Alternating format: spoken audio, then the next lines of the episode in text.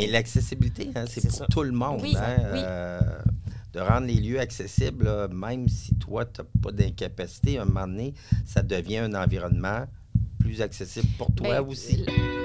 Ce balado est présenté par la Société de services financiers Fonds FMOQ qui vous rappelle que vivre en santé, ça commence maintenant.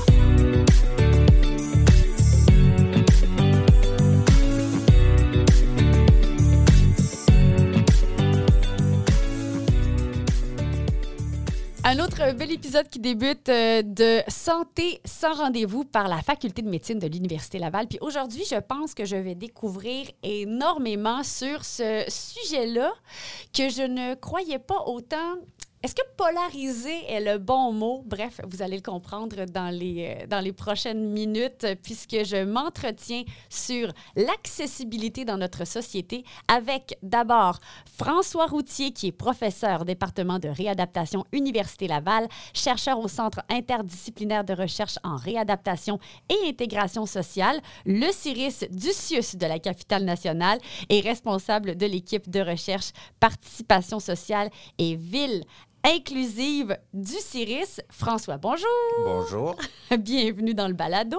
Merci. Et notre deuxième invité, il est directeur de la formation et de la défense de droit chez Kéroul, commissaire à la SCHL, donc la Société canadienne Hypothèque et le logement, commissaire pour la commission consultative pour vivre ensemble à la Ville de Québec. Il est père de famille également, Monsieur Simon April. Bonjour. Bien le bonjour.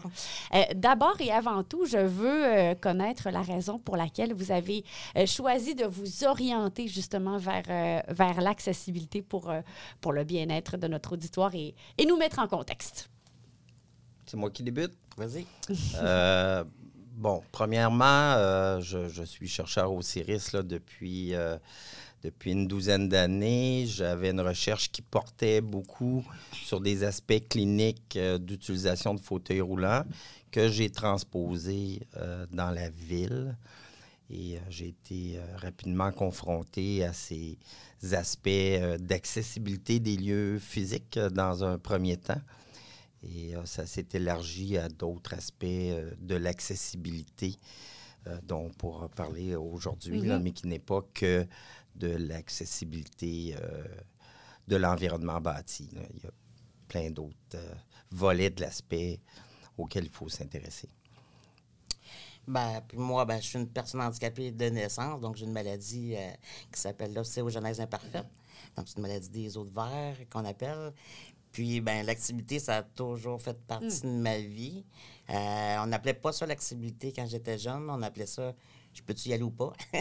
Ah oui, Maintenant, hein? on a mis un mot là-dessus, donc euh, c'est ça. Puis, euh, il y a beaucoup de places que je pouvais pas aller, donc ça a été un combat là, depuis euh, ma tendre enfance que ma mère m'a montré à faire et que je poursuis maintenant, pas seulement pour moi, mais pour, euh, je pourrais dire, mes collègues en fauteuil. Oui.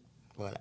Eh, je veux savoir d'abord et avant tout, justement, c'est quoi de l'accessibilité dans son ensemble. Tu sais, moi, je pense euh, vite, vite demain, je veux dire accessibilité pour les personnes peut-être à mobilité réduite, euh, parce qu'on te voit, Simon, puis c'est ça, tu es en fauteuil roulant. Euh, je pense à des rampes pour de l'accessibilité, mais je sais que ça va au-delà de ça. C'est quoi de l'accessibilité? Ben, Lorsqu'on parle d'accessibilité, en fait, là, au Canada, il y a une loi sur l'accessibilité depuis 2019. On est un peu en retard par rapport à plein d'autres pays là, et par rapport à ce que l'ONU euh, euh, valorise là, en termes d'accessibilité. Mais c'est- de rendre notre pays euh, égalitaire pour tout le monde. Donc, l'accès à, à- à- à l'environnement physique, aux services, euh, c'est avoir les mêmes droits pour tout le monde. C'est ça l'accessibilité. Et puis, euh, euh, Simon, si euh, c'est pas trop indiscret d'aller dans, votre situation, vous disiez donc, c'est ça que vous êtes à mobilité réduite depuis, depuis handicapé depuis votre naissance.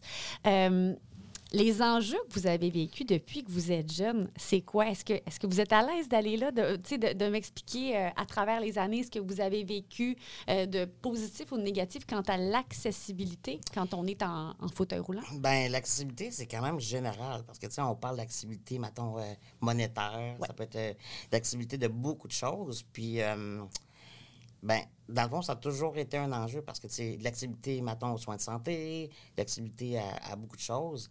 Puis, euh, moi, ça a commencé, au début, je marchais. Mais à, jusqu'à à partir de l'âge de 5 ans, j'ai, arrêté de, de pouvoir marcher. Donc, par la suite, la première étape que j'ai eu à vivre, c'est d'aller à l'école. C'est la première chose. Puis, euh, aller à l'école, moi, je viens de la région, je viens pas de Québec. Donc, je viens d'un petit village qui s'appelle Cabano. Je serais pas content que je dise petit village, mais bon. Puis, euh, la première chose que ma mère m'a montré, dans le fond, c'était pas de. Il n'y avait pas de transport adapté euh, dans les années 80. Donc, euh, ma mère s'est battue au début, sans que je le sache, pour que je puisse prendre l'autobus jaune, l'autobus Oui, scolaire. scolaire normal. Et je me plais à dire qu'elle a exigé que le lift qu'on appelle euh, dans l'autobus soit en arrière parce que les gens cool sont, s'assoient en arrière. Ah, Ça, c'est drôle. Donc, une belle preuve euh, d'intégration aux gens, euh, aux jeunes. Puis, c'est aussi une attitude, dans le fond, euh, parce que tu as l'activité, mais il faut que tu te fasses accepter là-dedans. Puis, tu veux, veux pas, tu vas à la maternelle au début, ben, tous les, les amis, entre guillemets, ont, ont les questions. C'est qui, lui? C'est quoi? Puis maintenant, aujourd'hui, dans ma vie, j'ai les mêmes questions parce que mon garçon il est à la maternelle. Donc, j'ai les mêmes questions, mais adulte. Pourquoi qu'il il est petit puis il a de la barbe? Donc, euh, sais, c'est, fait que c'est- ça, c'est une activité puis une, une approche aussi puis une acceptabilité Oui. aussi. Mais l'activité, parce que tu as l'activité que tu peux aller à quelque part, puis est-ce que tu as les moyens d'aller à quelque part, puis la manière d'y aller aussi? Donc, c'est très complexe. Euh, Ce matin, on parlait justement euh, avec une ville qui veut rendre leur commerce accessible.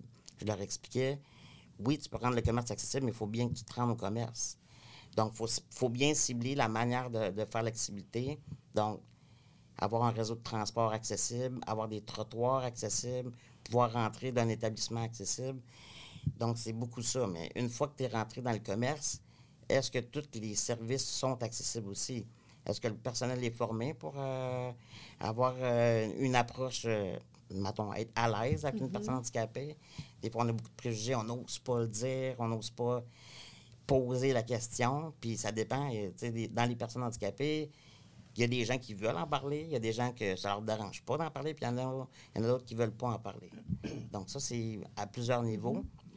Une personne qui, qui est née avec un handicap versus une personne qui est devenue une personne handicapée suite à un accident ou une dégénéra- dégénérescence, c'est tout un monde, là, dans le fond. Là, Là, arrêtez-moi de parler. hein. Ah non, mais moi, je trouve ça vraiment intéressant.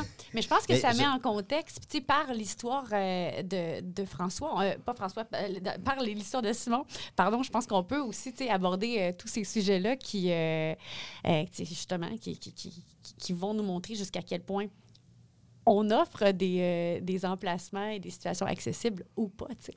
Euh, fait que moi, je, je vous invite à continuer. euh, Ben, J'aimerais faire du pouce Ouais. sur euh, l'exemple de la Oui. maternelle que tu as donné.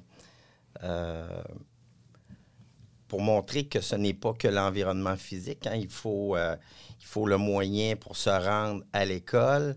Il faut que le personnel soit formé, soit prêt à, à- à donner des services adaptés.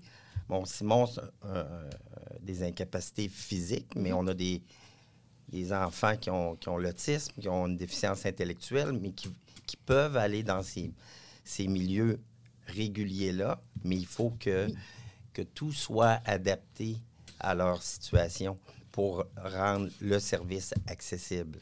Puis l'adaptation, parce que là, on parle justement euh, handicap visuel ou encore autiste. Des fois, c'est moins visible qu'un qu'un fauteuil roulant, on s'entend. Ah oui. Puis je veux qu'on euh, qu'on fasse la différence aussi entre euh, un handicap euh, visible et un handicap invisible pour Mais qu'on... Moi, je t'apporterais à faire une- Oui. aussi une, une- une différence entre l'accessibilité et l'adaptation. OK. Parce que l'accessibilité, en tout cas, Oui, corrige-moi si je me trompe, c'est- l'accessibilité, c'est pouvoir aller à quelque part, pouvoir Ouais. être inclus. Puis l'adaptation, c'est plutôt personnalisé. Donc, une, une table, exemple, qui est adaptée pour ma hauteur, n'est pas nécessairement une table adaptée pour une autre personne handicapée qui est plus grande. OK. Voilà la différence. Ah, OK, très, très, très intéressant. D'accord. Euh, donc, c'est ça. euh, euh, handicap visible, handicap invisible. quelle est la différence? C'est sûr que oui, là, il y a le fait que ce soit visible ou pas, mais on, on va piger où, là, tu sais, ça part de où à où, là? Ben, tout ce qui c'est sûr que le- le- le- le- les incapacités physiques sont plus visibles, mais je dis plus parce qu'il y en a qui, qui ne le sont pas nécessairement.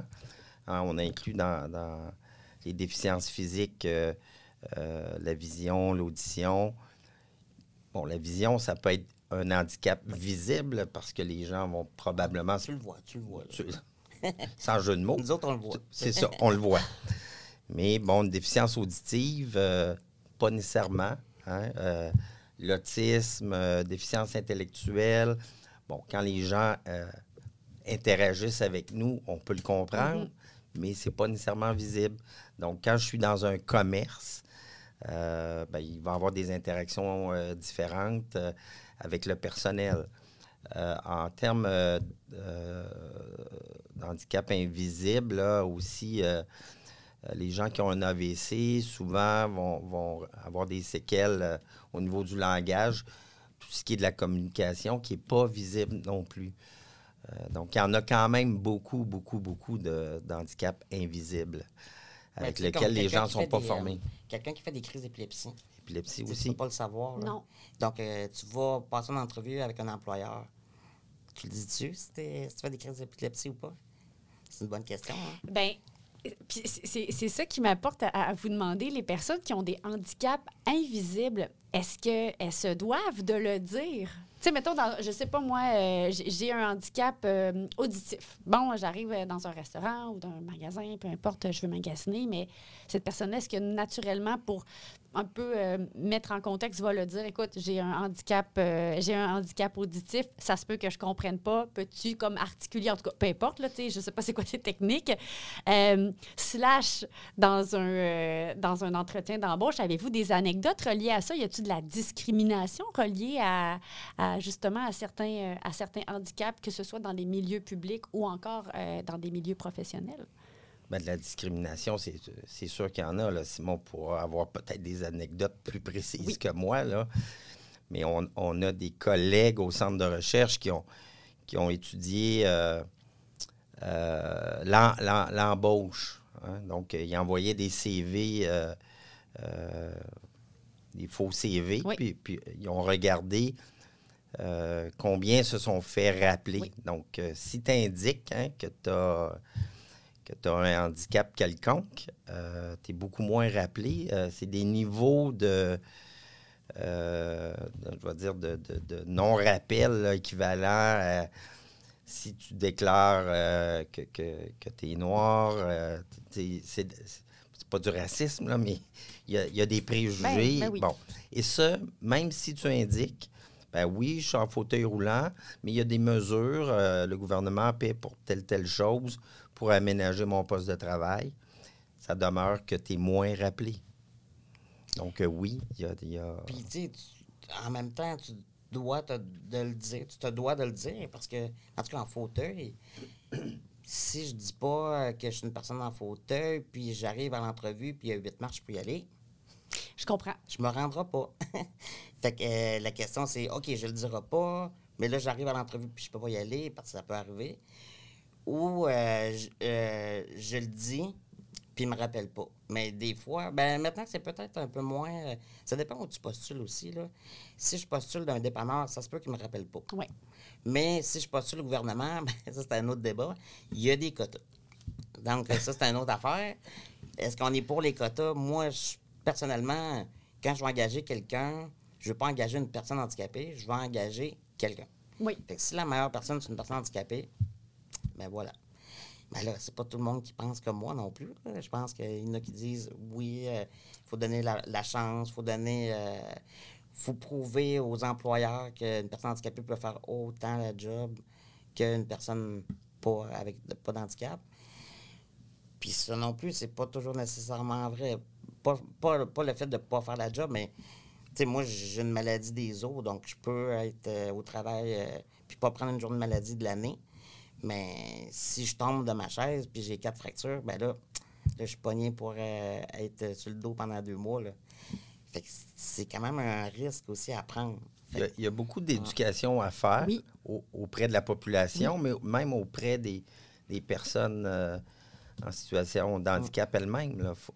Il faut, faut les convaincre euh, qu'il y, a- qu'il y a des possibilités pour Oui. eux dans le travail, mais dans, dans le sport, dans, dans les activités de loisirs. euh.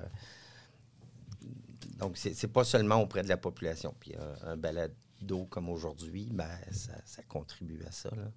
On l'espère. Je, vous écoute parler, là, puis je me retiens pour pas être fâchée, on dirait. Là, je vous écoute. puis On dit, on dit des euh, énormités. Non, mais en fait, je suis. euh, on dirait que je suis euh, euh, surprise de voir à quel point il y a encore de la, de la, de la discrimination ou en tout cas du. On considère fortement, euh, comme, comme, euh, comme vous parliez, de la, de la, euh, voyons, euh, de la candidature d'un ou d'un autre parce qu'il est en fauteuil roulant ou parce qu'il a telle autre situation. On dirait que ça me fait capoter. C'est pour ça que je suis comme, je vous écoute parler puis je me retiens un peu parce qu'on dirait que ça, ça vient me chercher. Je trouve ça, je trouve ça euh, un, peu, un peu déplorable. Je- je vais- Oui, nommer une autre forme de discrimination. Oui. Puis là, c'est l'environnement, je pense, qui fait que la discrimination existe. Là. Mhm. Mais tu veux aller, tu es en fauteuil, tu veux aller sur la rue Saint-Joseph, tu veux aller euh, sur la rue Cartier, ben, tu n'as pas le même accès à, à l'ensemble des commerces Ouais. qui sont là comme les autres. Là. Ça naît de la discrimination. tout à fait. Là, c'est pas les gens qui discriminent eux-mêmes, mais l'environnement physique comme il est Oui. fait que tu n'y as pas accès. Comment on fait dans une ville comme Québec, justement, pour rendre les, euh, les endroits, les milieux accessibles le plus possible? Ben, au niveau du tourisme, c'est sûr que le Vieux-Québec, c'est un des plus beaux quartiers du Canada, Mhm. mais c'est aussi un des moins accessibles. Donc, euh, puis on se cache souvent là, en arrière de tout ce qui est patrimonial. C'est une bonne raison. Par contre, euh, je suis allé visiter le Colisée de Rome euh, quelques années, puis il y avait un ascenseur, il était full accessible. Donc, euh, ça aussi, c'est patrimonial. Donc, on n'a pas la même définition des fois. Euh, On n'est pas prêt à mettre les mêmes c'est moyens. sûr, c'est sûr. C'est sûr que Québec, là, il y a, il y a- y a- Juste l'hiver fait qu'il y a des contraintes. Là. Si tu vas à Vancouver, euh, les trottoirs, si tu vas à Chicago, les trottoirs sont pas pareils. euh, ils sont plus. Mais Vancouver, ils ont été sensibilisés parce qu'un de leurs maires est en fauteuil. Oui. OK. Ça, ça a changé tout. Fait que quand tu vas à Vancouver, euh, les taxis euh, réguliers pour le transport adapté, si tu veux un taxi, ça prend 30 minutes, je pense, puis tout ton taxi adapté. Les trottoirs, euh, c'est sûr qu'ils n'ont pas les hivers qu'on a, donc ça, euh, Non. c'est différent aussi. Mais je suis allé dernièrement, là, il y a un mois, puis je me posais pas la question euh, si c'était accessible ou pas. J'y allais. Ouais. OK. Fait que ça, c'est différent. Là. OK. Ouais. Euh, puis, euh, si. euh, Mais euh, je- oui. j'aimerais ajouter, je crois, puis tu, tu confirmeras, là, que la ville de Québec fait quand même beaucoup d'efforts. Euh, euh, c'est- une préoccupation. Il y a des gens au sein de l'organisation municipale qui sont dédiés à l'accessibilité sous différentes formes. Ben, on a un élu responsable de l'accessibilité C'est ça. universelle qu'il n'y a pas ailleurs. là. C'est déjà une belle preuve. Donc, Dans la ville de Québec? Oui, il y a un élu qui est dédié à ça. Et dans l'opposition, il y a quelqu'un qui a ces préoccupations-là aussi. Notre équipe de recherche a euh, une douzaine de partenaires, dont la Ville de Québec. On a une personne dédiée Ouais. avec qui on interagit, euh, je ne dirais pas sur une base quotidienne, là, mais euh, au moins toutes les semaines, on a des interactions avec cette personne-là. Et actuellement, on a des projets actifs avec la Ville de Québec pour améliorer les choses.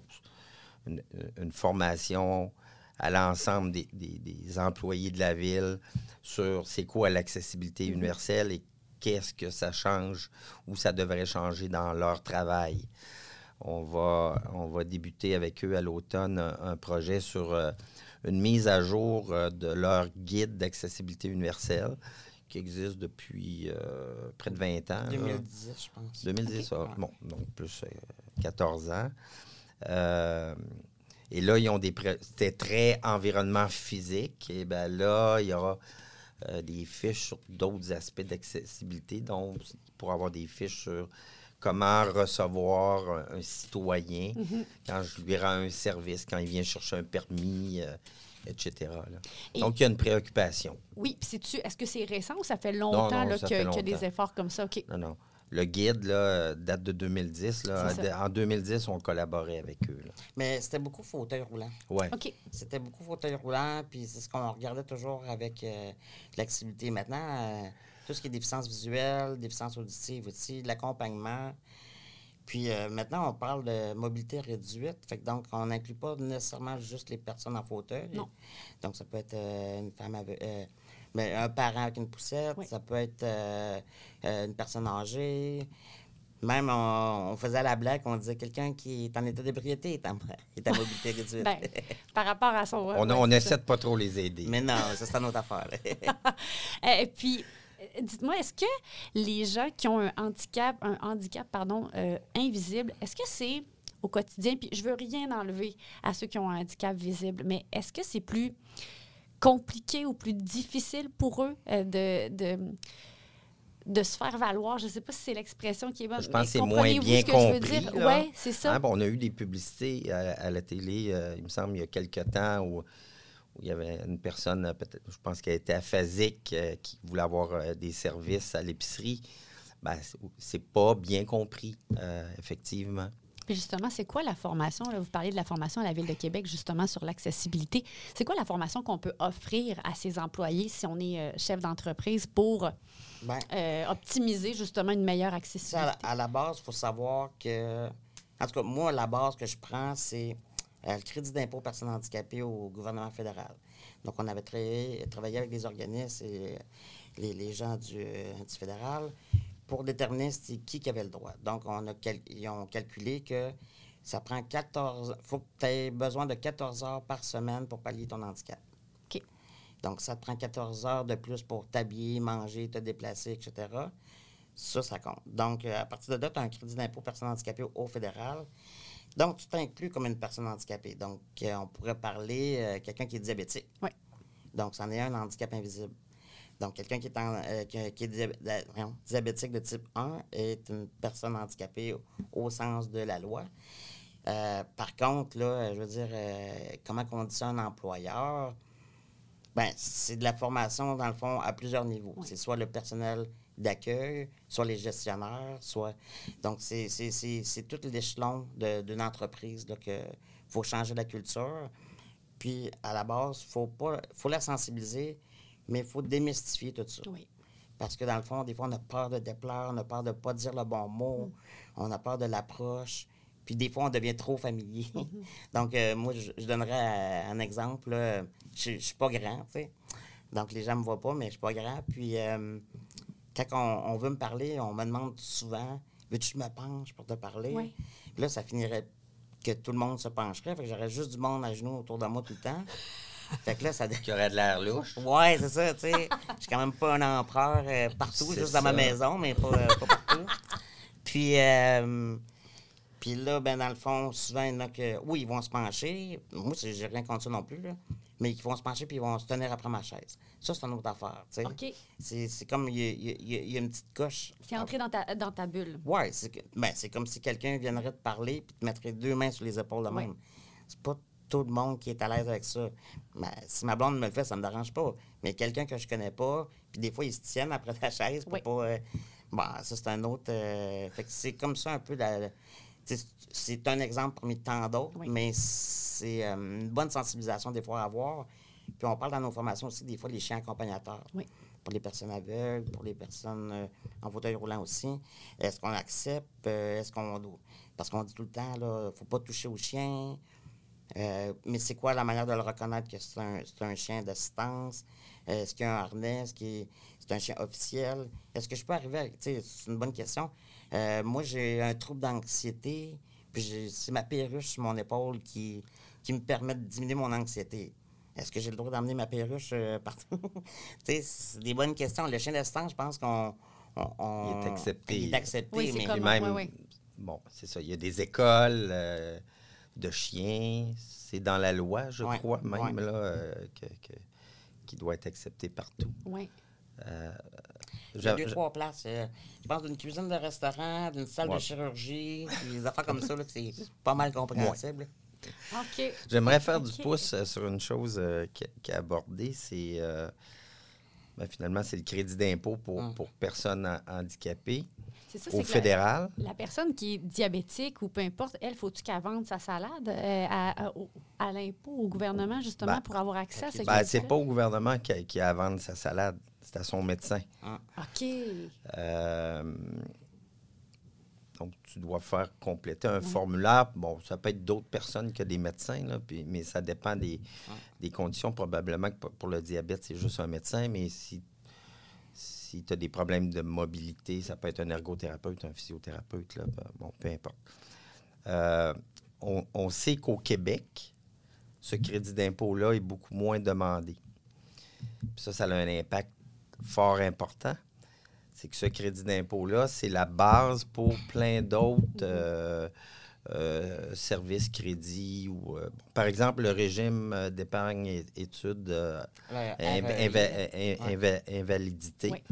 Euh, donc, si tu n'as pas le crédit d'impôt, ben, tu ne peux pas avoir euh, accès au régime.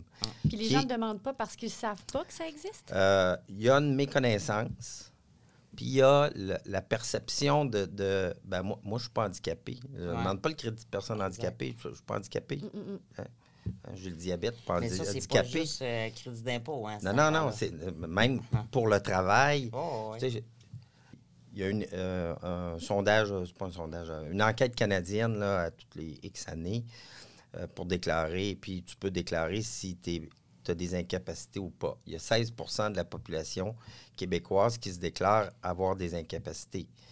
Ben, J'ai bel et bien dit qui se déclarent, mais il y en a plein qui ne se déclarent pas. Là. Puis là, je vais te donner un exemple. Il y a plein de personnes âgées qui sont sourdes, qui auraient besoin d'un appareil, mais moi, je ne suis pas sourd. Puis ça, tout le monde en connaît. Là. Ouais, puis des grands-papas parles- et des grands-mamans Tu qui... parles de dos puis il t'entend pas. Là. Tu y parles de face, puis ils t'entendent pas. ah, ça, notre affaire. Il y a beaucoup de fierté là-dedans. Là. Oui, oui, Oui, il y a de la fierté là-dedans. Il y a de l'acceptation aussi. Oui. Ouais. Accepter soi-même, dans le sens que les autres peuvent, doivent accepter le fait que, bon, j'ai un collègue, par exemple, euh, euh, handicapé, mais à la base, il faut que cette personne-là s'accepte elle-même ou s'accepte sa Oui, situation. oui, oui, c'est ça. Est-ce que la personne qui a un handicap, puis je veux pas non plus me, faire lancer des tomates, mais on parlait tout à l'heure de, euh, du fait, est-ce qu'on le dit ou est-ce qu'on le dit pas? Est-ce que la personne qui a un handicap, qu'il soit visible ou invisible, devient, si on veut, le meilleur porte-parole de la situation? Si on veut la faire connaître, mais en même temps, euh, vous disiez tout à l'heure qu'il y a des gens qui veulent pas en parler, puis c'est bien correct, puis on respecte le choix de cette personne-là de pas en parler. Euh, mais est-ce que cette personne-là se fait pas le meilleur porte-parole, le meilleur ambassadeur justement de l'accessibilité du genre, écoute, euh, je suis en fauteuil roulant, euh, vous le voyez, euh, ou j'ai une, un- une difficulté d'audition, entrer dans un restaurant, écoutez, si vous pouvez m'aider à faire ça, tu sais, de, de, de rendre la situation plus accessible aux yeux de la personne qui le vit puis qui est peut-être pas à l'aise d'interagir avec une personne avec un handicap. Comprenez-vous ce que je veux Oui, dire? j'aimerais, j'aimerais euh, débuter. Première chose, notre équipe de recherche, c'est, c'est un, un peu ça la philosophie. On veut travailler avec les, les principaux intéressés parce que, un, c'est eux qui connaissent les problèmes, puis c'est probablement eux qui connaissent les solutions. Nous, on peut juste les, aider à, je vais dire, packager ça, mettre, euh, mettre, mettre une couche de recherche pour qu'ils puissent aller revendiquer. Nous, on revendique rien, euh, mais on, produit du matériel qui démontre qu'il y a des situations problématiques ou qu'il y a des solutions. Euh, Hein, voici une solution qui marche, on pourrait l'implanter. Et pour répondre plus spécifiquement à ta question, ben moi, je le crois que dans la vie de tous les jours, c'est les individus eux-mêmes qui sont les meilleurs porte-parole. Mais il, y en a qui souhaitent moins mettre en valeur. euh, moi, j'ai un fils qui est sourd d'une oreille, puis il n'aime pas tant en parler. Puis, ben, c'est- c'est comme ça. Ah oui. Mais quand tu es en fauteuil, ben là, c'est plus difficile à cacher. Ouais, c'est sûr. Parce que c'est un peu évident, là, mais euh, ben, tu vois, nous autres, chez Kirol, quand on fait nos formations, c'est toujours le pour et part. Donc, on exige là, que ce soit. Oh, ben, on, veut que ce soit deux personnes avec deux types euh, de handicaps différents. Donc, souvent, on fait fauteuil, euh, handicap moteur, handicap visuel. Euh, mais des fois, moi, j'ai donné des formations depuis 2018, puis on est, on est nous deux à donner la formation, puis maintenant on vient à parler de déficience intellectuelle ou autiste. Puis c'est pas parce que j'étais en fauteuil roulant que je connais euh, tout ce qui a rapport à l'autisme.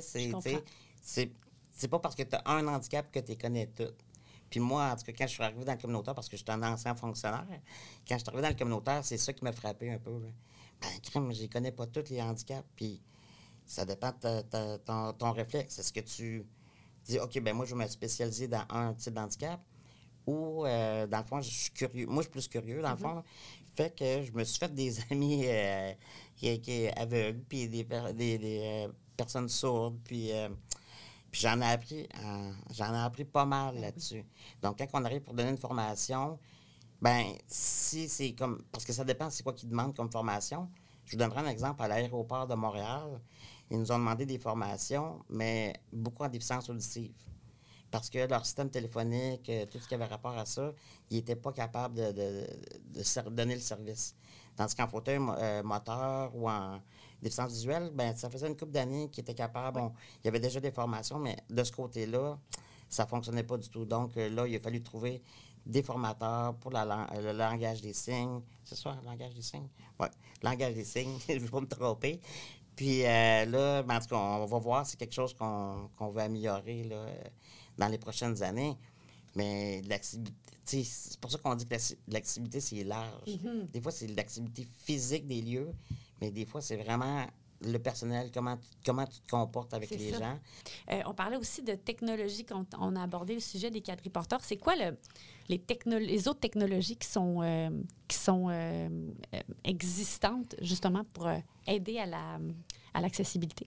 Ben, tu sais, comme la, la RAMQ, dans le fond, il était vraiment euh, stické sur le fauteuil roulant, fauteuil motorisé. Euh, je pense, tu sais, comme tout ce qui est canne, déambulateur. Mais, euh, tu sais, dans le fond, vient un moment, quand tu es une personne en fauteuil manuel, si ton handicap, il, il devient, ben, il régresse, ou je- comment, comment on dit ça? Ouais, il devient pire, régresse. Il devient pire. Oui, il Ben, dégénère. oui, il dégénère, exactement. Ça, je cherchais. Fait que dans le fond, quand il dégénère, euh, à un moment donné, il vient que tu vas passer en fauteuil motorisé. OK. Mais tu sais, moi, je me dis, puis en fauteuil motorisé, là, moi, je parle beaucoup d'argent, là, mais c'est 30 000 au moins. OK. Puis un fauteuil manuel comme le mien, c'est à peu près 3200, 3500. Fait que je me disais, crème, il doit y avoir euh, un entre les deux, là. Ça se peut pas que. Puis là, est venu, là, il y a des gens qui ont des, des un fauteuil manuel, mais avec des roues automatiques. Donc, à chaque fois que tu donnes un coup de euh, c'est comme si tu en donnais quatre. Comme une assistance. Ah, c'est- c'est comme les vélos euh, assistance assistés. électrique. Mais Ouais, la RAMQ ne payait pas ça. OK. Donc, euh, moi, j'avais un, un de mes amis qui avait été aux États-Unis à s'en acheter. Ça avait coûté 4000 euh, la roue. La roue. oui, puis, euh, parce que c'est quand même Incluant le, le- le- la technologie là, aussi. Oui, oui, Ouais, c'est ça. Mais tu sais, c'est une business, le handicap aussi. Il ne faut pas oublier ça. Donc, euh, moi, j'en ai une présentement ici. J'ai mon fauteuil manuel, puis j'ai une petite roue automatisée en arrière. Moi, je dis tout le temps pour rire, là, il me plug ça dans le derrière. Là. Fait, que là- fait que dans le fond, tu l'accroches après le, le fauteuil, puis j'ai une petite manivelle à côté ici, puis je peux euh, choisir la vitesse que je veux aller. Donc, je vais au parc avec mon garçon. Lui, il est en vélo. Ben, sais, en fauteuil manuel, à moins que j'aille Chantal Petit-Clair, je ne vais pas le suivre. Mais avec ça, je suis capable de le suivre jusqu'à 10 km/h. Fait que ça, ça m'aide beaucoup. Oui. Puis c'est un, un petit bidule qui coûte euh, 3 ou 4 000 Donc, si tu calcules le fauteuil plus le petit bidule, ça revient quand même moins cher qu'un fauteuil manuel, euh, motorisé. Puis la personne peut garder un certain type d'autonomie. Donc, elle peut travailler encore ses bras, elle peut faire de l'exercice. Fait que c'est quand même gagnant-gagnant. Puis il y en a plein d'aides techniques comme ça. Sauf qu'il faut que la RAMQ, ça est quand même assez ouvert. que- Actuellement, euh, la RAMQ le- ne le rembourse pas. Toi, tu l'as payé? Non, non. Non, ils ont Moi, j'ai accepté? fait partie du projet pilote. OK, OK, c'est Puis là, présentement, là, les ergots, ben, dans le fond, c'est, ça, c'est une autre affaire, mais ils ont de la paperasse à faire. Puis il faut Mm. qu'ils prouvent ça. Puis que... Mais je trouve que. euh, C'est des demandes de considération spéciale pour un ergothérapeute. Mm. Puis ça demande beaucoup de temps d'expliquer que la personne va réaliser des habitudes de vie avec ça et que, que- que- qu'on- tout le monde est gagnant. Là. Mais moi, mon ergothérapeute, en tout cas, elle est, pro- elle est proactive là-dessus. Là. Fait que c'est elle qui me l'a proposé, c'est même pas moi qui y a pensé. Fait que ah, ben, ça, c'est une bonne idée, je, je serais prêt à l'essayer. Mais aussi, euh, c'est pas fait pour tout le monde. Parce que moi, mon fauteuil, ben, dans le fond, ma petite roue, là, ça pousse. Oui. Fait que si je pogne une bonne craque de trottoir, ben, une petite démarcation de. Ben, je suis mieux de savoir l'utiliser parce que je vais me ramasser euh, sur le ventre ou des choses comme ça. Fait qu'on ne veut pas non plus donner ou prescrire des choses à des gens qui vont se blesser. Non. Je comprends. Donc, tu sais, il y a toute une question d'adaptation à la nouvelle technologie là-dessus.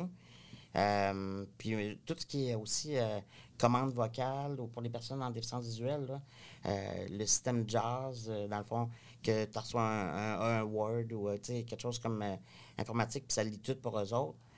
Puis euh, je sais pas si vous avez déjà Même sur entendu. leur téléphone. euh, puis ça lit vite. Moi, ça m'étourdit bien. Ah oui? là. Je connais pas ça du tout. Ben, dans le fond, c'est que tu reçois un document, puis il te lit. C'est comme un curseur qui te lit comme ça. Ah, OK, oui, oui, je comprends. Mais à vitesse grand V, là. fait que tes entends, puis c'est comme, voyons donc. euh, bon, les autres sont habitués. Faut puis, rester euh, concentré. Et même, même pour les courriels, là, Ouais. René, euh, Ouais. il prend tous ses courriels. Ouais. là, il est ah, ouais. une personne euh, aveugle là, avec qui on collabore, là, mais il reçoit ses courriels comme toi puis moi. là. Puis, euh, puisque je vous... euh, Ça n'existait pas il y a 20 ans. C'est ça. Et puis, si euh, on jase de, ben, de, de solutions ou de, de visibilité, justement, de l'accessibilité, tu sais, des fois, il y, a- il y a des...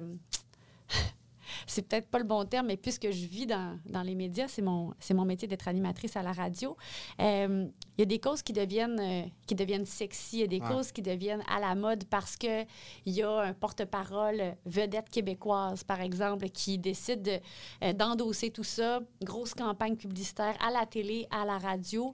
Euh, c'est-tu quelque chose qui a déjà été fait ou euh, qui va se faire ou tu sais, qui fait en sorte que la... Est-ce que la cause est sexy? Comprenez-vous mon point? Ben, ce qui est sexy, c'est. Ben, je sais pas si je vais dire ça. Ah oui, je vais le dire. Euh, ce qui est sexy, c'est tu sais, aider les enfants malades. Oui. Ça, c'est ouais. ça, là. Opération Le enfant cancer du soleil, sein, cancer du c'est ça, sein. sais, ça, c'est sexy. Mais aussitôt que euh, euh, un enfant devient un adulte handicapé, ben ça, c'est moins sexy.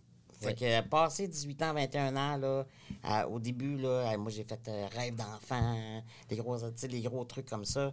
Mais à 21 ans... euh, On t'a pu appeler. Non. Euh, c'est tranquille, là. J'attends toujours mon appel. mais, mais ouais, c'est ça. tu sais, C'est, c'est moins sexy. Fait que là, on parle, ben, si t'es pas content, achète-toi là. Ou, tu sais, c'est, c'est, c'est, c'est plus à ce niveau-là. Fait que aller à Walt Disney, là, hey, ça, c'est accessible au coton. là. Parce qu'il y a plein d'enfants qui sont en situation de handicap qui vont. Mais si tu décides d'aller euh, euh, d'un tout inclus au Mexique, ben, tu sais. Les autres, ils ont pour leur dire souvent aussi, dans cette mentalité, ben, les personnes handicapées, ils n'ont pas d'argent, fait qu'ils ne viendront pas de toute façon. Ah, ben oui, c'est sûr, tout le monde sait ça. Que les personnes handicapées n'ont pas d'argent. Ben, c'est sûr que si tu as huit marches pour entrer dans ton hôtel avec juste du sable, pas rien, pas tout, ben, il n'y en aura pas. C'est pas nécessairement qu'ils n'ont pas d'argent, c'est qu'ils peuvent pas y aller. Ben non, c'est ça, exact. Hum. Fait que c'est une autre forme d'accessibilité. là. Puis, mettons, euh, dans un avenir euh, futur, euh, dans votre idéal, qu'est-ce que vous, qu'est-ce que vous voyez justement pour, pour l'avenir en termes d'ac- d'accessibilité? Ben, tu vois, il y a, y a un, gars qui s'appelait Jérémy. Ben, je me rappelle pas de son nom de famille. Lui, il est devenu euh, quadriplégique suite à un accident. Puis, euh, il y a une, un affaire comme. euh, ben, au Québec, il y a un programme qui s'appelle le programme PAD, c'est le programme Adaptation de domicile. Donc, le gouvernement te donne de l'argent pour rendre ton domicile accessible. Puis, depuis 1992, là, ils l'ont changé dernièrement, mais depuis 1992 à l'année dernière, ils donnaient 16 000 OK.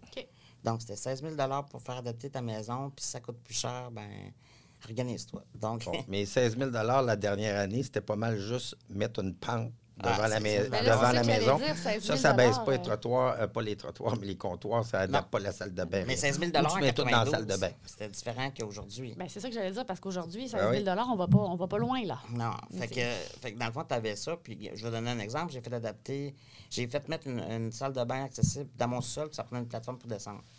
Ben, ils m'ont donné 16 000 mais ça m'en a coûté 47 Par contre, un petit détour de même, si j'étais un blessé médulaire et c'était la SAC qui me payait ça, ben la SAC paye tout. OK.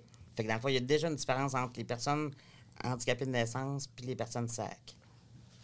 Déjà, Je là. ferme ma Il y a- il y a- parenthèse. au Québec, il y a- tu sais, il y a différents programmes, là, hein, puis Ouais.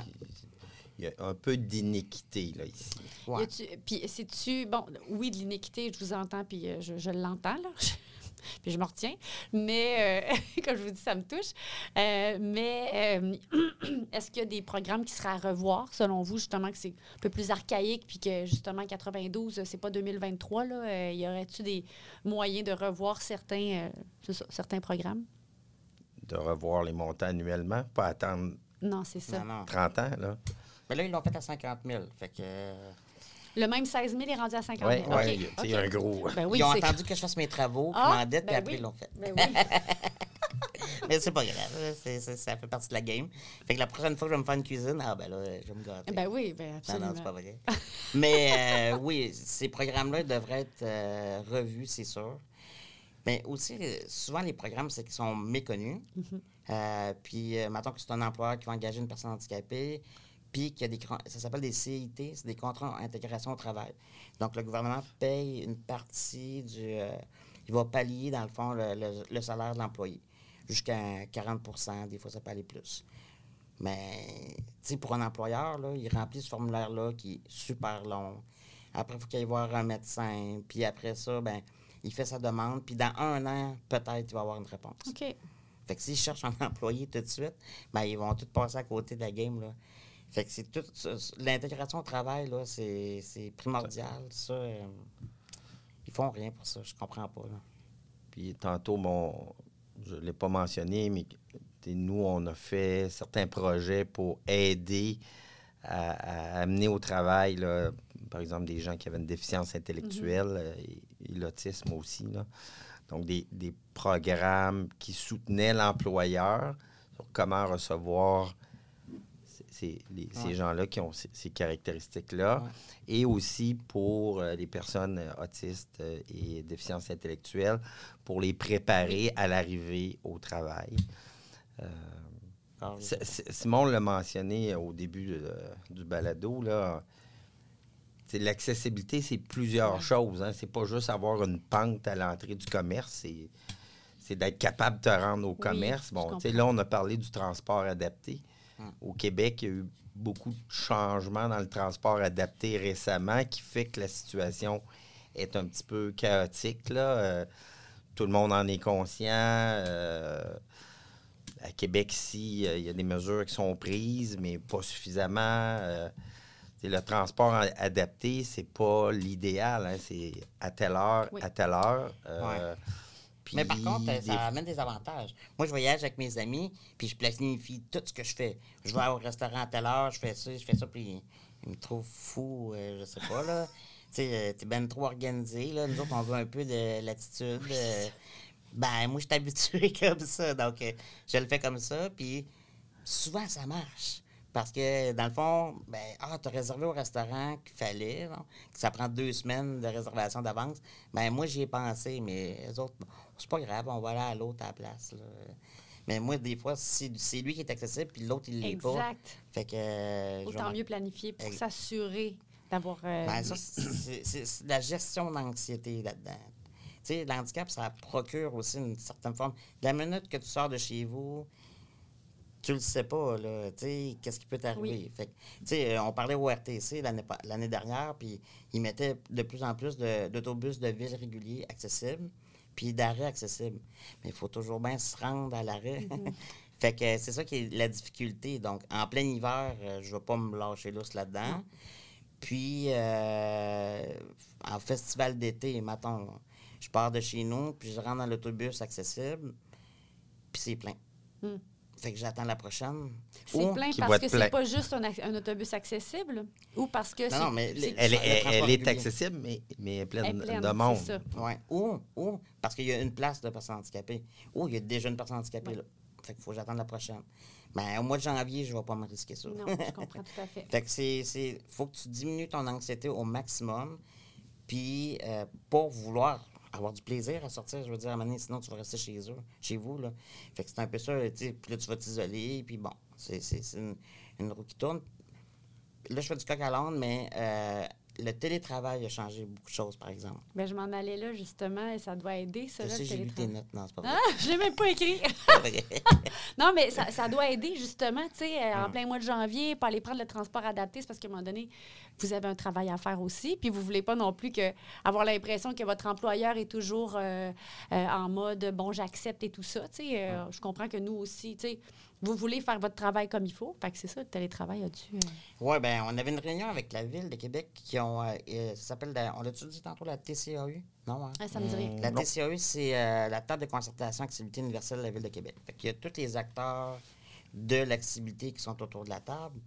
Puis, euh, j'avais demandé un transport pour arriver à cette réunion-là à 9 h. Et il y avait des élus de la ville. Puis, je suis, ils sont venus me chercher chez nous à 9h30. Donc, euh, tu sais, il y a des réunions que tu peux- Ouais, c'est ça. Mais au moins, ils vont le voir, là, que ça marche pas, cette affaire-là. Fait Finalement, c'est parfait. Ouais, ouais, ouais. C'était stagé. Non, non, c'est pas vrai.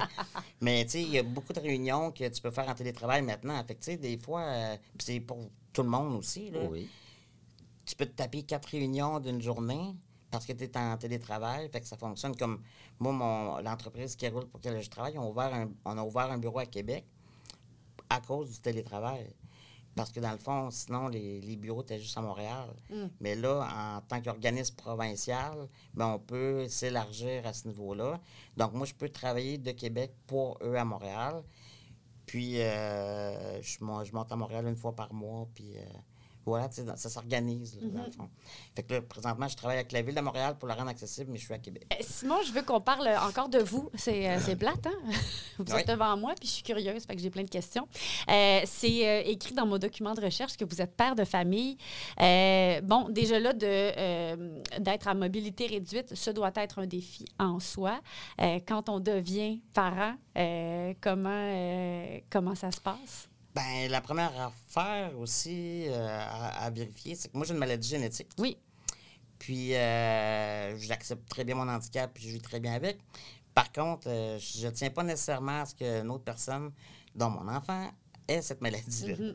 Donc, on a fait quand même des tests génétiques. Moi, ma, ma copine, parce que j'aime beaucoup les défis, là, ma copine est immigrante. OK? Donc, ma copine, elle a immigré ici en 2001. Elle est italo-belge et euh, avec ses parents et tout. Donc, on s'est rencontrés en 2006. Puis, euh, on sait beaucoup que le gène, euh, c'est sectoriel. OK? Ça veut Ben, dire- moi, je le sais. Ça veut dire quoi, Ça sectoriel? veut dire, euh, comme, euh, euh, mettons, au Saguenay. Je Ok, je sais ok. pas le Oui, nom oui. de la maladie, là, mais Ben, il y a- il maladie y, a aussi- des dystrophies particulières Ouais. euh, au Saguenay. Oui. Ouais.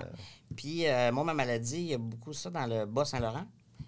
Puis, euh, et dans le nord de la France. OK. Donc, ça vient du nord de la France. Donc, euh, ma copine, donc, euh, ben, ses parents sont italiens, donc euh, elle n'avait pas ce défaut-là. La généticienne nous expliquait qu'on on a tous porteurs de cinq gènes défectueux, mais OK, j'en sais. Et puis elle, sa condition, c'est... Ma blonde est infirmière à l'enfant Jésus, donc. Mais elle n'a pas de mobilité handicap. réduite ou quoi que ce soit. Pas dans du le- tout. OK, parfait. Pas du tout. Super. Puis euh, elle non plus, là, je veux dire, euh, ben, c'est pas que je dis pas qu'elle s'occupe de moi, oui, mais euh, tu sais, c'est pas ma préposée non, Non. plus. Mais euh, elle voulait pas nécessairement non plus avoir. euh, ben, je veux dire, il y a personne qui, qui lève le flag qui veut ça, là. C'est pas ça que je veux dire, mais euh, tu sais, on veut faire attention. Quand euh, ma copine étant infirmière elle-même, on est. euh, je veux dire, on a accouché euh, au CHUL à Québec. Puis, euh, dans le fond, euh, ma copine, elle a. hmm, je- OK. Ben, elle a eu un, petit problème à l'accouchement. Donc, elle ne pouvait pas se lever euh, pour s'occuper du bébé le soir même. Donc, il l'avait mis dans un, un, espèce de bac là, Oui. transparent. là. Oui. Je sais pas comment appeler ça. Là. Un panier. Un bac à fruits? Non. Non, non, mais je l'ai déjà entendu l'expression, mais j'allais dire incubateur, mais c'est pas ça, c'est pas un incubateur non, parce que ça, c'est pour les prématurés. Là, de mais oui, plastique. on, On, le- on on voit le visualise, là. là. Oui, c'est Puis, ça. il, il m'arrêtait par-dessus la tête. Donc, moi, je pouvais pas l'atteindre. Même, tu avais de la misère à le voir. Euh, Le non, je le voyais que c'était transparent. Fait que, mais euh, je ne pouvais pas l'atteindre. Puis, euh, donc, il n'y avait pas d'équipement accessible pour un parent euh, en situation de handicap. Puis, ma copine, elle ne pouvait pas se lever. Euh, donc, euh, l'infirmière qui était avec nous au début passe la soirée avec nous. Puis, ce qui est arrivé, c'est que quand il y a eu le changement de chiffre à 11 heures, la nouvelle infirmière, super pas sensibilisée, rentre puis dit Bon, le bébé ne pourra, il pourra pas rester avec vous euh, pour la nuit. Fait que là, parce que dans le fond, on pouvait pas. euh, on pouvait pas. euh, bon. Puis j'ai dit, OK, mais il n'y a pas une autre. Il n'y a pas quelque chose, une solution qu'on peut trouver. C'est non, c'est direct. Parce que si, mettons, le bac avait été à, vos, euh, à votre hauteur, vous auriez pu le prendre, le bébé. Exact. Juste ça. Ouais, juste ça. Donc, donc, la solution, c'était de trouver une table plus basse. Ben, c'est ça. C'est Ouais, ça, c'est sûr, mais là, c'était pas le temps. là. Ça a l'air qu'il n'y avait pas le temps de trouver une solution. Mais, tu sais, là, l'infirmière, sort. Fait que là, ma, ma, bla- ma blonde, a pleuré sa vie, tu sais. Ben. Fait que là, bon, mon premier rôle de père, euh, ça commence sec, mais c'est ça, tu sais. Fait que là, je m'en vais au comptoir des infirmières, mais le comptoir est bien sûr trop haut. Fait qu'ils ne me voient pas, j'attends 10 minutes. Fait que je décide de rentrer dans le comptoir euh, des infirmières. Puis là, j'explique ça. Fait qu'on me demande de sortir, je ne sortirai pas. euh, vous allez pas me voir. Fait que, euh, bon. Fait que je, rentre là-dedans. On discute, on discute. Puis là, il y a une, infirmière là-dedans qui réagit, qui fait Mais ça n'a quand même pas de bon sens. Juste parce qu'on n'a pas l'équipement, on, on peut pas faire ça. Ça marchera pas, là. Fait que là, euh, s'ensuit un débat. euh, dans le- Là, j'ai sorti, par exemple. S'ensuit un débat. Puis, cinq minutes plus tard, un infirmière qui est rentré. Puis, ben, dans le fond, on a juste pris le bac. Euh, Je fais des guillemets avec mes doigts. euh, le bac, puis on l'a mis dans le lit à ma blonde. Il y a des rebords, tout ça. Oui. Donc, c'est quand même assez simple. Dans le fait. Ben oui, c'est ça, dans pour le ça que je fait. disais, il fallait Ouais. juste trouver un support plus bas. Exactement. Fait que, euh, ben, dans le fond, il y a peut-être une méconnaissance, puis là, on parle du personnel hospitalier aussi, là. Donc, une méconnaissance, une, une formation, il y a quelque chose, là, que ça, puis ça, je, peux pas croire que je vais être la dernière personne avec un handicap qui va avoir un enfant, là. Ça devrait arriver dans les prochaines années aussi. Donc, j'avais un sac ventral, ça, ça m'a aidé beaucoup parce que je pouvais pousser mon fauteuil en même temps que d'avoir mon enfant sur moi. Euh, puis quand il est petit, euh, c'était bien. Mais quand il a passé l'âge de 8 mois, là, je commençais à plus être capable de le prendre. Fait que là, ça devenait un autre problème. Puis tout ça. Puis, mais, tu sais, il, y a eu des situations que c'était facile, d'autres c'était plus difficile. Euh, il a commencé à, marcher en grimpant sur ma chaise. Mais regarde, il est tellement à l'aise avec ma chaise que hier, j'étais assis sur le fauteuil, puis il a embarqué dans ma chaise, puis il est parti avec. Sauf que là, moi, j'avais plus de fauteuil. Non, c'est ça. Fait que là, j'étais comme pogné. Fait que euh, il y, a des bons puis des mauvais côtés. Oui. Mais il y a, y a Il des fait des mauvaises blagues, là, des fois. là. Pour lui, c'est même pas une blague. C'est comme. euh, Ou euh, l'autre jour, euh, je suis allé à son euh, euh, pique-nique vendredi dernier pour euh, la fin de la maternelle. Donc, on a fait ça dans un parc, puis il y avait tous les enfants, puis les amis, puis. Puis il est arrivé, euh, parce qu'il est très expressif, là, un peu trop. Puis il dit Ah, regarde, c'est lui mon père, l'handicapé, là, qui a une barbe. Puis, puis il disait ça à tout le monde, mais tu sais, pas méchamment, fièrement. là, Ben il était oui. fier. C'est juste qu'il utilisait euh, des termes assez, euh, Assez rough. assez rough. C'est cru. Puis, euh, Même ben c'est- les autres parents qui devaient. euh, Oh, ouais, oui, oui, oui, exactement. Même la prof, là. Oui, oui, c'est c'est bon, Lorenzo, on a compris. on l'avait on l'avait Ouais, ouais, compris. Parce que les autres enfants, ils ne devaient même pas s'en rendre compte, mais c'est ça, c'est plus Non, au non, mais des, là, je me suis ramassé avec une ceinture d'enfants autour de moi, puis un paquet de questions, là. Est-ce que vous êtes à l'aise de répondre justement à des enfants qui sont curieux puis qui, qui, qui veulent juste en apprendre euh, plus? Ben, pour moi, ça me dérange pas. Je le dis, ben, ça dépend, là. Je veux dire, euh, si je suis au parc à 7h15 le matin avec mon garçon, puis euh, je suis poqué, puis j'ai un café dans les mains, là, ça me tente peut-être pas. Pas tout le temps, mais tu sais, je vais pas envoyer un enfant Promener. promener Ben parce non. que ça me tente pas. Ben, parce que je suis de même, mais il y en a d'autres que peut-être que oui. Puis c'est la même affaire pour euh, si que tu vas aider une personne handicapée. Il y en a d'autres qui vont dire oui, oui, mais il y en a d'autres que touche-moi pas, je veux rien savoir.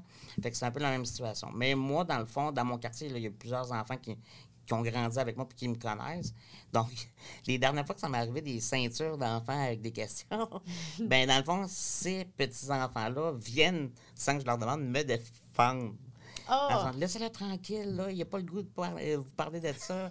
Euh, Demandez-nous-le, on va vous le dire, nous autres. Ça devient comme des, des espèces de gardiens. Ouais, c'est Ah, quand même bien cute. Puis au niveau du transport, euh, parce que là, ce ce que je comprends, c'est que vous conduisez pas. Non, pas moi. Est-ce que votre conjoint, votre conjoint conduit? Avez-vous avez-vous un Oui. véhicule, dans le fond? Oui, ben moi, je suis- je suis quand même chanceux, je suis quand même me transférer d'un auto. Là. Oui. Donc, euh, nous autres, on a euh, un, un, un petit auto qu'on peut se transférer, que je peux me Fait que pour transporter votre enfant, c'est ça, de- Ouais. souvent c'est l'auto. euh, Ben, c'est toujours ça. L'amenez-vous des fois avec vous en transport adapté? euh? Ben, je pourrais, mais là, il est, ben là, il est comme à la limite là, de un banc d'auto, pas Ouais. de banc d'auto. Fait que pas de banc d'auto, je pourrais. Avec un banc d'auto, oui, mais des fois, c'est hein? c'est compliqué, puis il faut que le, le- le chauffeur l'attache, puis... Puis dans le fond, nous autres, on a quand même acheté notre maison. en- On a une école qu'on peut se rendre à pied. Fait que, il n'y a pas l'aspect de véhicule pour se déplacer pour toutes ces raisons-là. Par contre, là, de la minute qu'on veut sortir de notre quartier, c'est sûr que ça prend l'auto. Euh, je lui ai fait faire une, euh, une promenade en, en bus RTC, Oui.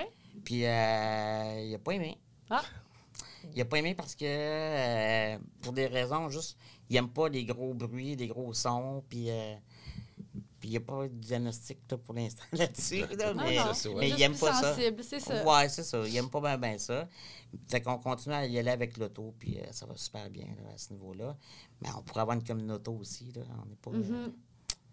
on choisit nos Mais tu n'as pas besoin d'un véhicule adapté. C'est ça aussi. Ben, pas pour l'instant. Par contre, là, la journée que je vais peut-être avoir besoin d'un fauteuil motorisé, là, il va falloir penser à, à toutes ces situations-là. Bien sûr. Et la parentalité? Un beau cadeau dans votre vie? Très beau. C'est le plus beau cadeau. euh, c'est pas toujours facile, mais des- on les aime, ces petites bêtes-là. Là. C'est. c'est, euh, mais j'ai les mêmes enjeux euh, avec ma conjointe que tous les conjoints et conjointes du Québec et de- du monde. Donc, c'est c'est- c'est de, de faire les tâches comme il faut. Par contre, euh, il y a certaines tâches que je peux pas faire. C'est plus difficile. Donc, des fois, ça donne une charge mentale puis une charge euh, physique un petit peu plus là, à, à ma conjointe qui, qui prend le rôle euh, haut la main. Par contre, euh, elle est quand même aussi infirmière. C'est- Infirmière, c'est quand même un métier euh, exigeant. Oui. Donc, euh, j'essaie de pallier le plus possible. C'est comme- euh, donner le bain. Des fois, donner le bain, je me suis- faut, que tu trou- faut que tu trouves des trucs. faut que tu trouves des trucs parce que sinon, ben, c'est trop facile de dire Ah, je suis pas capable de le faire, puis euh, je laisse faire ça. Fait que c'est pour ça que je parlais tantôt de ma petite roue automatique. Juste d'aller dehors avec mon garçon puis de pouvoir le suivre partout, ça, c'est un, c'est un gros plus. Là. Ça change une vie, en fait. là. Ça fait toute la différence. Là. Oui, c'est sûr, parce que euh, avant ça, maintenant qu'il voulait aller au parc, on ne le laisse pas envoyer au parc tout seul. là. Donc, euh, avant ça, ben, fallait demander, je demande à ma conjointe, ou qui, qui demande à ma conjointe, qui avait, mettons, le souper à préparer, ben, veux-tu aller au parc? Là, ça devenait trop. Fait que là, avec tout ça, ben, au moins, ça m'aide à pouvoir, euh, à pouvoir prendre mon rôle euh, plus à cœur, euh, plus au sérieux, maintenant. Et pour terminer, je sais que vous anticipez l'anxiété et tout ça par rapport à, la question finale. je blague. Mais on est déjà rendu. Malheureusement, à notre euh, parce que je trouve notre discussion euh, complètement palpitante. Si vous aviez à prendre rendez-vous, parce que le balado s'intitule Santé sans rendez-vous, si vous aviez à prendre rendez-vous avec n'importe qui, euh, n'importe quelle personne morte ou vivante, personnage fictif ou réel, ce serait qui et pourquoi? Ben, euh, moi, ce serait Stephen Hawking, euh, qui, bon, euh, le physicien Oui. qui est décédé il y a quelques années, qui lui-même avait des incapacités importantes. Euh,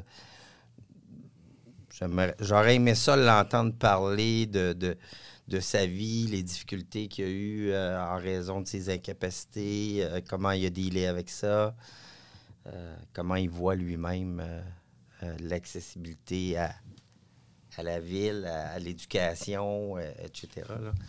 Oui, ça aurait été quelqu'un avec qui j'aurais aimé jaser de tout ça. J'y avais pensé hier, puis je voulais dire Leonardo da Vinci. OK? Je trouvais que ça faisait prétention un peu, là, mais euh, à cause que, dans le fond, euh, tu sais, tout le, le- le- le- le- ce qui est inventé, euh, puis j'aimerais ça y parler du handicap. Fait que si on recule de 500 ans, puis on y parle déjà de l'activité et de l'handicap, ben peut-être qu'aujourd'hui, le vieux Québec, il serait accessible. Ah! Peut-être qu'on pourrait faire ça, mais ma vraie, la vraie personne que j'aimerais parler, c'est à moi, à 10 ans. OK. Et pourquoi 10 ans? Parce qu'il n'a rien vu, Simon, à 10 ans, là, dans le fond. Là. Puis Mais il peut avoir plus comprendre qu'à 5 ans, mettons? Euh, ben, à 5 ans, ouais, non. Mon garçon, il a 6 ans et demi, puis... euh, Mais mon garçon, il a 6 ans et demi, puis il sait c'est quoi l'activité. Ben, pas le mot, mais il comprend, tu sais. Comme, ah, je vais y aller pour toi, papa, tu peux pas y aller, euh, il y a 6 marches. Mais tu voir, je te dirai pas que c'est super le fun. OK. Ah, c'est donc bien drôle, ça. Fait que la, la personne euh, à qui vous voudriez vous adresser, c'est vous-même à Ouais. l'âge de 10 ans. Ouais. Pourquoi? Ben, parce que va, je, je vais avoir beaucoup de défis à relever, puis il y a certains défis que peut-être que je ne ferai pas la même chose. Puis, euh, avec les connaissances que j'ai aujourd'hui, ben, je pense que je pourrais très bien m'outiller pour euh, faire une. Je ne veux pas dire une meilleure démarche, parce que je suis la personne que je suis, parce que j'ai j'ai- j'ai fait ce, ce chemin-là. Mais par contre, je donnerais des trucs là, pour, euh, pour euh, faciliter le, tout. Puis que dans le fond, euh, de ne pas se mettre tant de pression que ça parce que tu veux réussir, puis tu veux que les gens ils te trouvent bon, mais dans le fond, c'est juste toi là, qui, qui dois aimer ce que tu fais. François Routier, Simon April, je vous remercie énormément pour cette belle rencontre. Honnêtement, j'aurais pu m'entretenir avec vous encore pendant euh, super longtemps. C'est un sujet euh, qui m'était plutôt inconnu et que je découvre. C'est euh, c'est impressionnant. Puis vous êtes tellement sympathique que ça rend euh, la chose encore plus accessible pour ne pas faire un mauvais jeu de mots. Alors, merci beaucoup de votre Merci présence de aujourd'hui. l'invitation.